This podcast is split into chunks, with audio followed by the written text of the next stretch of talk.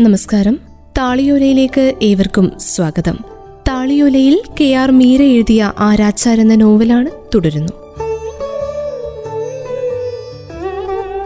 ഇരിക്കുന്നതിന് പകരം എഴുന്നേറ്റ് നിന്ന് നൂറ്റാണ്ടുകളുടെ അഴുക്കും തഴമ്പും പതിഞ്ഞ പാദങ്ങൾ കൊണ്ട് പെടലുകളിൽ നൃത്തം ചെയ്യുകയായിരുന്ന റിക്ഷാക്കാരൻ ശൂന്യാകാശത്തിലെ ഏതോ ഭ്രമണപഥത്തിലൂടെ ഞങ്ങളുടെ ഗ്രഹത്തെ ആനയിച്ചു. അയാളുടെ വലത്തെ കൈത്തണ്ടയിൽ കെട്ടിവെച്ച ലൈസൻസ് പ്ലേറ്റ് പോലും സ്വപ്ന സമാനമായി വെട്ടിത്തിളങ്ങി. എനിക്ക് ഉറക്കം വരുന്നുണ്ടായിരുന്നു. തൂവലുകൾക്ക് തീപിടിച്ച പക്ഷിക്ക് സ്ത്രീ ശക്തിയെക്കുറിച്ചും സ്വാഭിമാനത്തെക്കുറിച്ചും വേവലാതി അനുഭവപ്പെടുകയില്ലെന്ന് എനിക്ക് ബോധ്യപ്പെട്ടു. ആ നേരത്ത് സഞ്ജീവ് കുമാർ മിത്ര ഒരിക്കലെങ്കിലും എനിക്ക് നിന്നെ ഒന്ന് അനുഭവിക്കണം എന്ന് പല്ലെറുമിയ പുരുഷനും ഞാൻ അയാളെ എഴുന്നൂറ്റി ഇരുപത്തിയേഴ് വിധത്തിൽ തൂക്കിലേറ്റിയ സ്ത്രീയും അല്ലാതായി. വായുവിൽ നീന്തുന്ന ഒരു വൃക്ഷത്തിൽ പരസ്പരം തൂവലുകൾ ഉരുമുന്ന രണ്ട് പക്ഷികൾ മാത്രമായി. ചിറകുകളിലെ തീ തല്ലിക്കെടുത്താൻ ഞാൻ എന്നോട് യുദ്ധം ചെയ്തു. സൈക്കിൾ റിക്ഷ ജനറൽ പോസ്റ്റ് ഓഫീസിന് മുന്നിൽ നിന്ന് തെക്കോട്ട് തിരിഞ്ഞ് റോയൽ ഇൻഷുറൻസ് കമ്പനിയുടെ മുന്നിലെത്തി പടിഞ്ഞാറോട്ട് തിരിഞ്ഞ് കോയിലാഘാട്ടിനെയും ഹാരി സ്ട്രീറ്റിനെയും ബന്ധിപ്പിക്കുന്ന ബാങ്ക് ഷ്വാൾ സ്ട്രീറ്റിലൂടെ മുന്നോട്ട് ഒഴുകി. മുമ്പ് കമ്പനി മന്ദിരം എന്നറിയപ്പെട്ടിരുന്ന കോടതി കെട്ടിടത്തിനരികിലൂടെയാണ് ഞങ്ങൾ നീങ്ങിയത്. എന്റെ ധാതുവിന്റെ അച്ഛന്റെ കാലത്ത് കച്ചേരി എന്നറിയപ്പെട്ടിരുന്ന കെട്ടിടം സബർണ റോയ് ചൗധരി കുടുംബത്തിന്റെ വകയായിരുന്നു. പിൽക്കാലത്ത് ബ്രിട്ടീഷുകാർ അത് സ്വന്തമാക്കി.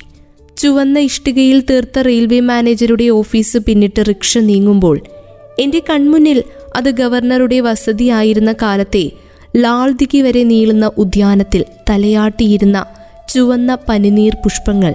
ആയിരത്തി എഴുന്നൂറ്റി അൻപത്തി ആറിൽ വില്യം കോട്ട പിടിച്ചെടുത്ത സിറാജ് ഉദ്ദൌളയുടെ പട്ടാളത്തിന്റെ പീരങ്കിക്ക് മുന്നിൽ ചിതറിത്തെറിക്കുന്നതും ബ്രിട്ടീഷുകാർ വീണ്ടും അവിടെ തന്നെ മറൈൻ ഹൗസ് എന്ന മന്ദിരം പണിയുന്നതും തെളിഞ്ഞു. ബാൽക്കണികളിൽ തുണിയലക്കി വിരിച്ച കച്ചേരിയുടെ തെങ്ങോളം ഉയരത്തിൽ വളഞ്ഞ വാതിലുള്ള കെട്ടിടം കണ്ടതും ഞാൻ തലചരിച്ച് അതിനെതിരെ ഉള്ളതായി കേട്ടിട്ടുള്ള ജീർണിച്ച പുരാതനമായ കെട്ടിടം തിരഞ്ഞപ്പോൾ സഞ്ജീവ് കുമാർ മിത്ര എന്നെ ഒന്നുകൂടി ചേർത്ത് പിടിച്ച് ചോദ്യഭാവത്തിൽ നോക്കി.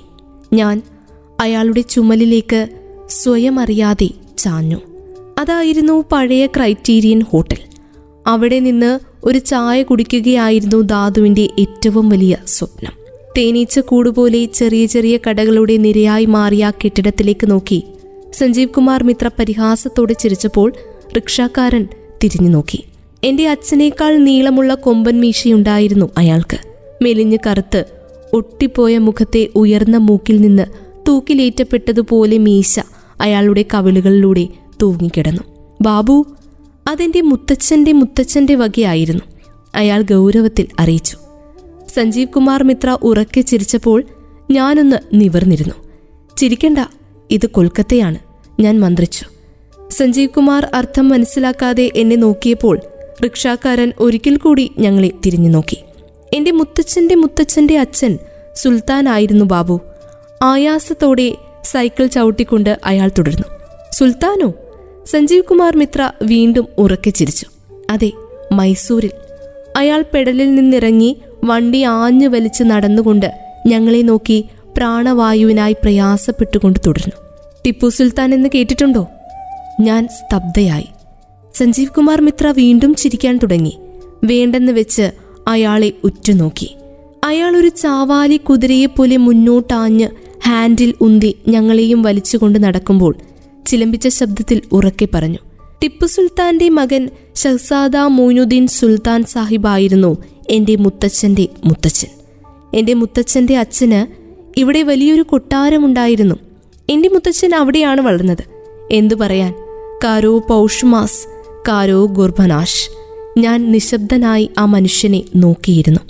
തലയിൽ കെട്ടിവെച്ച കീറിയ തുണിയുടെ ചുമലിലേക്ക് വീണ് കിടക്കുന്ന ഭാഗം കൊണ്ട് കഴുത്തും മുഖവും ഒന്ന് തുടച്ചതിന് ശേഷം ഒന്ന് ആഞ്ഞു വലിച്ചുകൊണ്ട് അയാൾ വീണ്ടും പെടലുകളിലേക്ക് കയറി. അയാളുടെ ശരീരം ഒരു നൃത്തത്തിൽ എന്നതുപോലെ രണ്ടു പെടലുകളിലും ഉയർന്നു താഴ്ന്ന് വീണ്ടും ഉയർന്നു താഴ്ന്നുകൊണ്ടിരുന്നു. താളിയോലയിൽ കെ ആർ മീര എഴുതിയ ആരാച്ചാർ എന്ന നോവലാണ് തുടരും അടുത്ത അധ്യായത്തിൽ.